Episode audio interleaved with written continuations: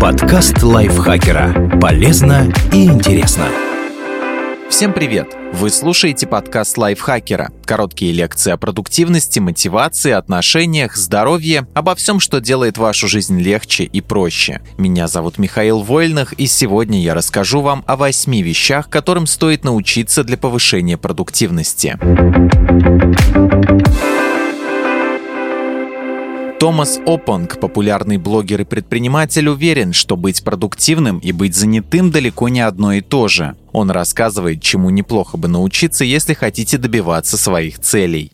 Расставлять приоритеты. Как говорил американский бейсболист Йоги Берра, если вы не знаете, куда идете, то точно придете не туда, куда хотели. Чтобы достичь чего-то, в первую очередь необходимо понять, чего именно вы хотите. Успешные и эффективные люди знают, что и когда делать, и какие инструменты использовать. Это умение влияет на успех как в работе, так и в жизни в целом. Для правильной расстановки приоритетов определите самые существенные задачи, отделите срочные от важных, упорядочите их по значению, значимости и добавьте предполагаемое время выполнения каждой. Занесите все это в список дел, сделав его при этом предельно кратким. Назовите его списком успеха. Зачем это нужно, объясняет Гэри Келлер, автор книги «Начни с главного. Один удивительно простой закон феноменального успеха». Долгие часы, потраченные на выполнение задачи с плана, завершение дня с полной корзиной мусора и идеально убранный рабочий стол не прибавляют вам эффективности и не имеют ничего общего с успехом. Вместо списка дел вам Вам нужен список успеха, основанный на стремлении к выдающимся результатам. Списки дел обычно очень длинные, списки успеха же краткие. Один тянет вас во всех направлениях, другой в одном определенном. Первый – это беспорядочный набор действий, а второй – четкая инструкция. Если список не основан на успехе, вряд ли вы добьетесь желаемого. Если вы записываете в него абсолютно все, то вы и будете заниматься всем подряд, кроме того, что вам действительно нужно.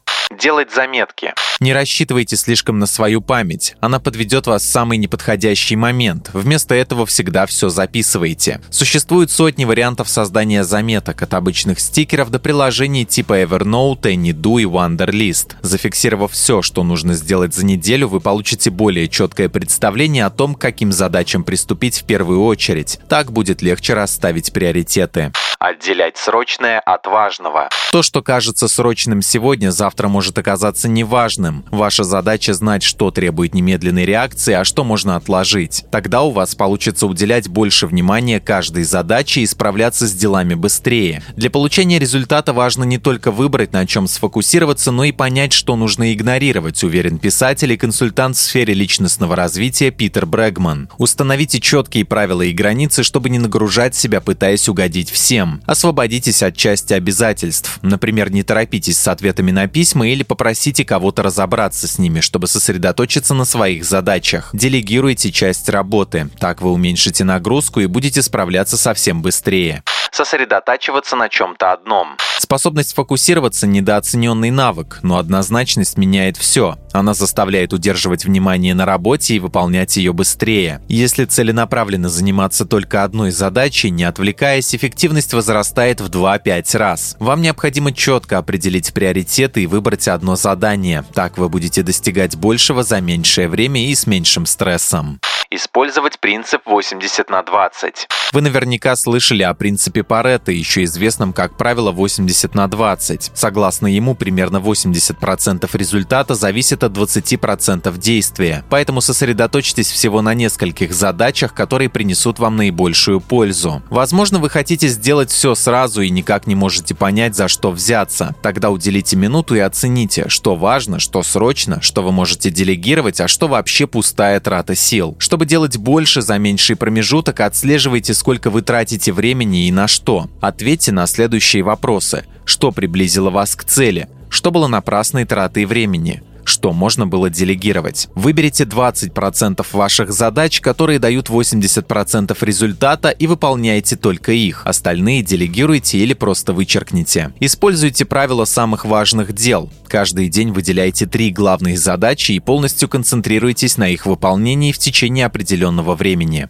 Находить свободное время и тратить его разумно. Только вы ответственны за свое время, и только вы можете решать, сколько отвести на размышления, разговоры, действия и даже развлечения, которые приблизят вас к успеху. Уоррен Баффет говорил: нельзя позволять другим людям определять ваши планы. Если для получения восемьдесят процентов результата нужны двадцать процентов усилий, то представьте, вам нужно потратить на работу только двадцать процентов своего времени. Поэтому защищайте его как самый ценный ресурс. Сверхпродуктивные люди сосредоточены на том, чтобы выжать максимум из каждой свободной минуты, но владеть своим временем не значит просто обладать большим его количеством. Вы должны тратить его эффективно и четко знать, чего именно хотите достичь. Если вы не будете расставлять приоритеты в своей жизни, за вас это сделает кто-то другой, уверен психолог Грег Маккеон. Каждая задача, которую вы себе ставите, должна быть достижимой, реалистичной и ограниченной по времени. Главное, она должна обеспечивать прогресс вашим целям на день, неделю или месяц. Если четко обозначать свои задачи, вы всегда будете знать, на чем сосредоточиться, как только выдастся пара свободных часов. Проанализируйте свое время, и внезапно у вас появится куча свободных минут, чтобы поработать над своими жизненными целями, расслабиться и снять стресс, провести время с семьей и друзьями, почитать или заняться спортом. И это будет одной из самых важных вещей, которые вы можете сделать.